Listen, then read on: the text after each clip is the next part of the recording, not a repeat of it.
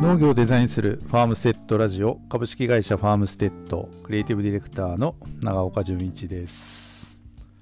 えーアートディレクターの阿部学です。よろしくお願いします。はいえーこの番組は現代日本の農業と食と地域が抱える問題は何かその課題解決にデザインやブランディングはどのように役立つのかという問いかけについて話していきます農業をデザインするブランディングという考え方が農業や食地域の魅力を発信し新しい社会を創造する可能性があるのではないかということを考えていく番組ですとよろしくお願いしますはい、お願いします。はい。えー、10月ももう終わりますが、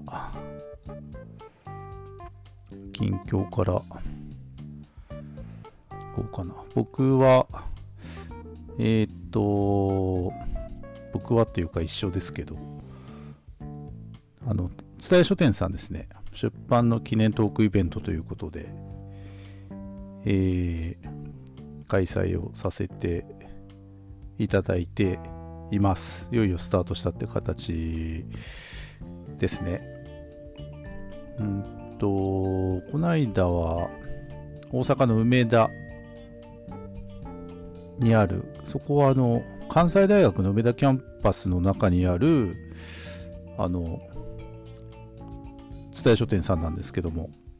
そこですトークイベントをやりましえた。大あれ、大学の中なの？あれそう関西大学の、ね、梅田駅からすぐ近くなんですけど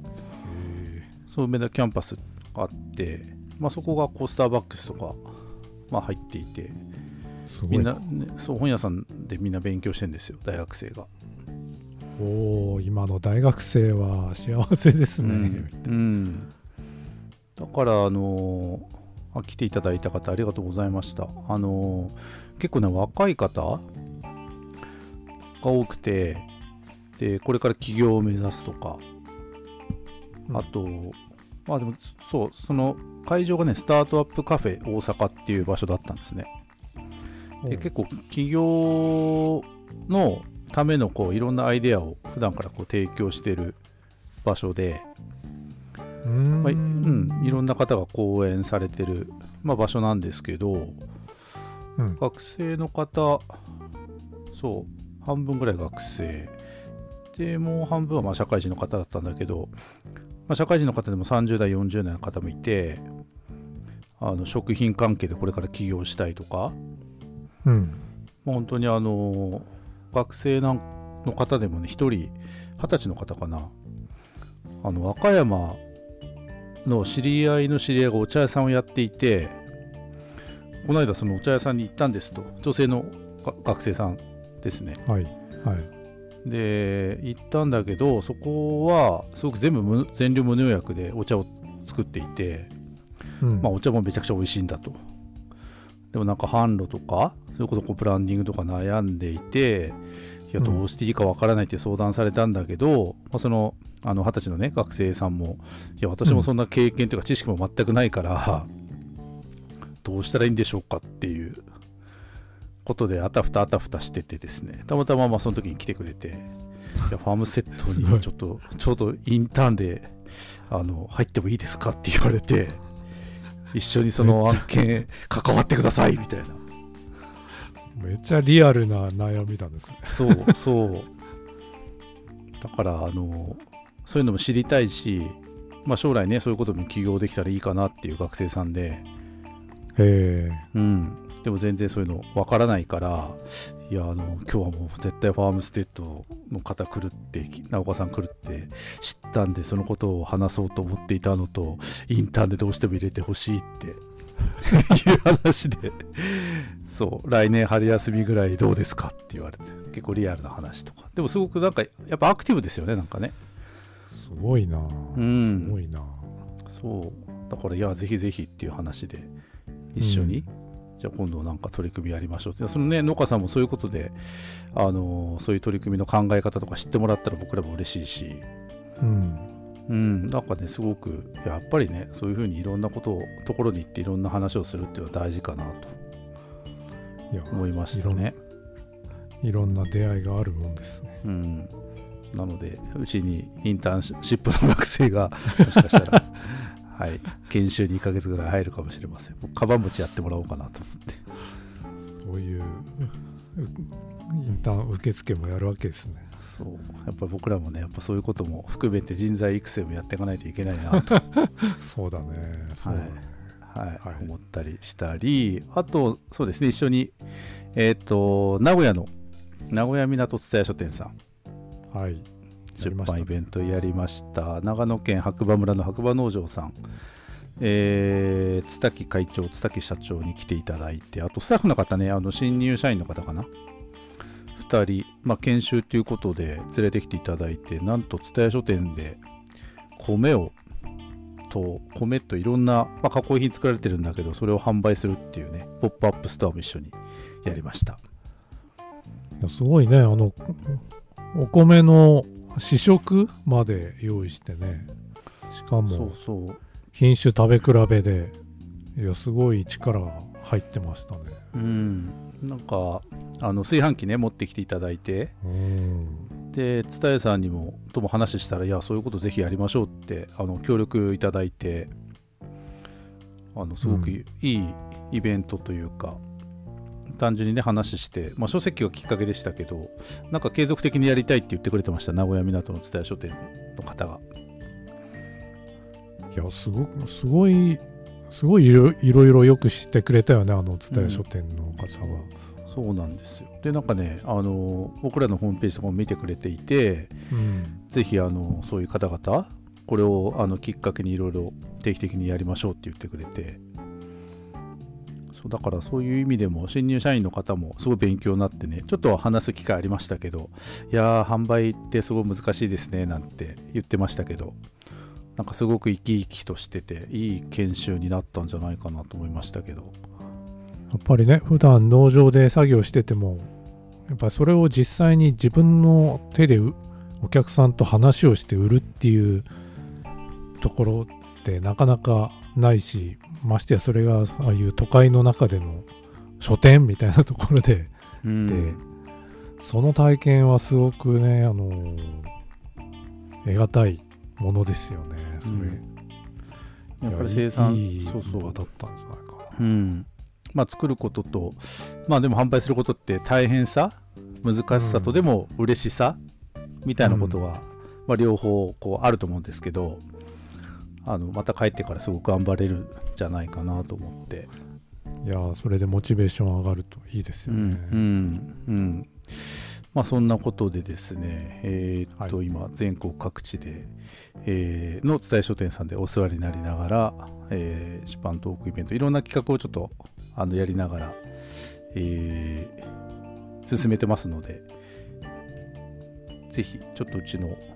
えーホームページもチェックいただけるといいかなと思います。はいはい、でそう今日のテーマはどうしようかなと思ってたんですよ。で、まあ、それにさっきね話した伝え書店さんの、うん、と白馬農場さんの新新人のススタッフの方のこともあったんですけどちょっとね質問が来ました。はいはい。まあ、質問というか、来てですね、えっ、と、ある農場さんからなんですけど、あの、まあ、すごく業績も好調で、えーいい感じで会社の状況来てるんだけども、あの、スタッフさんが突然辞めることになりましたと。で、あの、まあ、退社するね理由はもちろんいろいろまああるんだけどもあのーやっぱり若い社員の方が多い農場さんなんですねそこね。うんうん。若い農場さんが多いんですけどもやっぱりその中、まあ、若いところであのやっぱりその仲間意識っていうのはまあ強い。すごい仲がいい。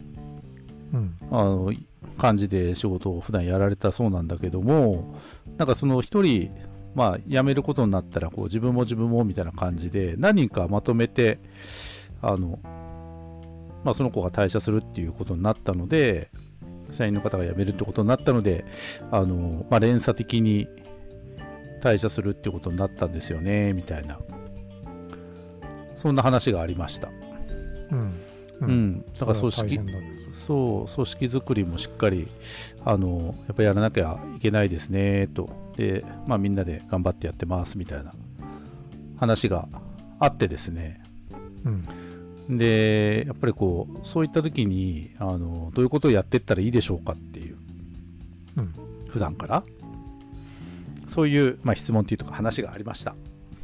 なるほど。なのでちょっとそのこと取り上げたいなと思っていてこの部分は長岡さんの腕の見せ所だけどどんな取り組みをするんですか？ねあのーまあ、インナーブランディングってよく言われますけどはい。あのーまあ、僕らやっぱりすごくこう長期的にこう少しずつ取り組みを進めていくわけじゃないですか。はい。で、まあ、再三このね、ポッドキャストでもお話ししてますけど、あのーシンボルマークなんか決めるとき、まあ、社員さんが集まって、まあ、社長も含めて、まあ、規模にもよりますけど、まあ、自分たちの強みであるとか、まあ、そういうことをこう、まあ、いろんなコミュニケーションを取りながら、みんなで話していくわけですよね。うん。うん、でそういうことをこう研ぎ澄ませながら、まあ、削り落としというか、まあす、あのそうしながらこうコンセプトみたいなのを決めてやっぱり自分たちのねこう農場のあのあり方みたいなのをみんなで共有していくわけなんですけどもうん。やっぱ数年経ってくるとあのその時いたスタッフの方が、まあ、もちろんあのご結婚されて辞めたりとか何らかの事情で退社あの円満退社されたりとかそういうことがあってこうスタッフが結構入れ替わってくるわけですよね。そうですよね。うん、そうするとその時あの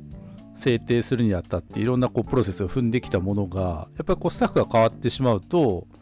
なかなかそこはこう共有されずまま、まあ、日々、えー仕事業務進めていくっていうことになるんです状況としては。まああるあるですよね人が入れ替わって、うん、だから、まあ、当初のねなんかコンセプトがちょっと継承されないみたいな。うことになるのかな、うん、まあそれもねいろんなもちろんあの会社の規模であるとか、まあ、社長のこう考え方とかいうことあると思うんですけど結構今まあそういうたまたま相談というか話があったのであのやっぱすごく改めて重要だなと思ってですね、うん。うん、でやっぱり5年、まあ、シンボルマークが決まって5年経ったり10年経ったりやっぱりこう会社ってずっと継続的に続いていくものなのでやっぱこうブランディングって、まあ、前も何回か話に出てる終わりがないというか、まあ、その活動の連続なんだっていう話前もあったと思うんですけど、うん。まあ、対外的な部分とそのインナーブランディング対、まあ、社内的な部分その活動って意外となんかこう、あの見落としがちというか結構こう取り組みがなかなかこう手が回ら回らないというか意識がちょっと薄かったりっていう状況になったりするんではないかなと思うんですよね。なんかこう結構みんな知知ってるんじゃないかっていうなんかそんなこと思ったりしてるのかもしれないし。うん。そういうインナーブランディングを継続する、あのん継承していくためにはどんなことをすればいいんですか、いろいろ多分あると思うんですよね。いろいろあると思うんですけど、やっぱ定期的に、あの、多分、うんと、これ聞いていただいている方も、例えば一つはみんなで、まあコロナもね、明けて、とか研修に行ったりとか、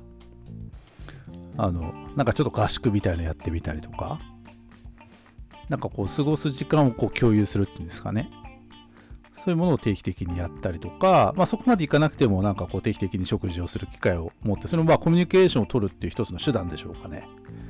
うん。そういうことも一つあったりあと僕らの中では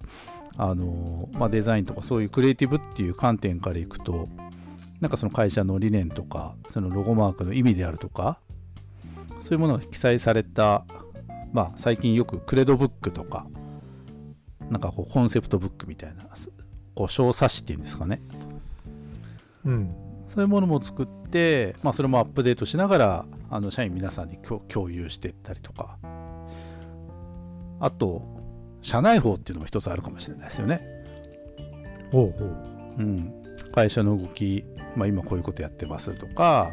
例えば展示会に出ましたとか、まあ、パートさん社社員さんだけじゃなくてパートさんなんかもいたり、まあ、結構あのね幅広い。でましてパートさんだったらあの朝顔を合わせるんだけどあの途中から来たりとか先にあの時間でね仕事上がったりとかっていう方もいらっしゃったりいろんな方がいろんな時間帯であのお仕事されてるので、まあ、そこの共有を図るっていうことも含まれて言うとそういう社内法を作ってみるとか、うん。まあ、いろいろそういう形があるんじゃないかなと思うんですけどどうですか？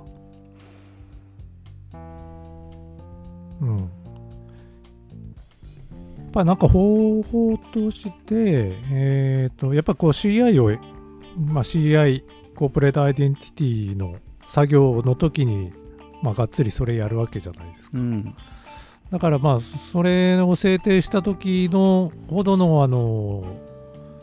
深さじゃなくてもいいけど、それをうん。なんかもう一度やるっていうのはありですよね。まあ、それであうん。のシンボルマーク変えるとかではなくて、うん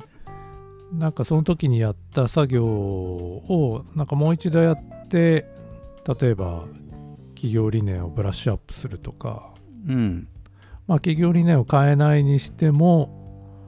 あのちょっと違うものを作っ追加で作ってみるとかね。うん。っていうのもいいかもしれない。うん。うん。なんかそよのくやっぱり何もしないでいると、こうこう日々忙しいことに流されやすいじゃないですかなんか。うんうん。っていうのもねあると思うんで。なんかねこう、まあ、今ど今時で言うと企業理念はそのままで新しくこうパーパスを設定するとかね。うん。まあ今までそれまでパーパスはなかったところなんかに関して、うん。ね、よくあのミッションビジョンバリューとかっていう話も、あのあったりするけどあの行動指針なんかはね、あのー結構こうその年その年で制定したりっていうこともあるしやっぱこう変えないものとやっぱ変えていかなきゃいけないものそういうものをこうその年の、えー行動指針みたいな形でこう制定していくっていうそれをみんなで決めていくっていうのも改めてあの大事なことかなと思ったりねありますよね。だから変えないも、うん、変えていくものを設定しとくといいんじゃないですかね。これはうん。毎年とか2年に1回とか見直すってもうしておいてうん。そのそういう作業をもう一度やり直してみるっていうのをこうサイクルにしとくみたいなね。うん。まあやっぱりこうあの多分社長さんも年齢も重ねていくわけだし時代も変わっていくので、うん。あのそういうことを定期的に、まあ、新しいスタッフの方とあの共にこう時間を共有していくっていうことをすごくなんか改めてなんか大事だなと思ってですね、うん。ちょっとこのインナーブランディングになんかあのちょっと数回触れていきたいなと思って。はいいますのでなんかこういやあそういうことだったらうちもこういうことで今悩んでますとかこういうことやってみましたとかもしあればあのうん。メッセージもらえるとちょっとこうインナーブランディングっていうトークの話題で紹介したいなと思いますんでもし聞いていただいてる方なんかあればぜひメッセージお寄せください。まあ大事ですからねその部分はね、うん。まあすごくこうあのー今結構こう大変な状況いろんなあの外的要因がたくさんありますんで、まあ、それに負けない組織づくりっていうのは、まあ、規模は関係ないと思うんですよね。いや本当そうですよ、うん。もう数人のね、2人とか3人であっても大事ですからね、うん、だからまたそういうのも僕らもあの取り組んでいかなきゃいけないなとまた改めて感じた、えー最近だったので、えーはいちょっと触れていきたいなと思います。まあ今日はこんな感じでもはい。しあればメッセージをお寄せください。はい。じゃあ、はい。今日はこの辺で。はい、はい、はい、はい、また来週、はい。また来はい。再来週。はい。ありがとうございます。はい